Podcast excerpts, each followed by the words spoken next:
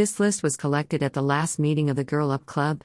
Katherine Johnson, who did all of the calculations for the first space flights. Without her contributions, they wouldn't have been possible.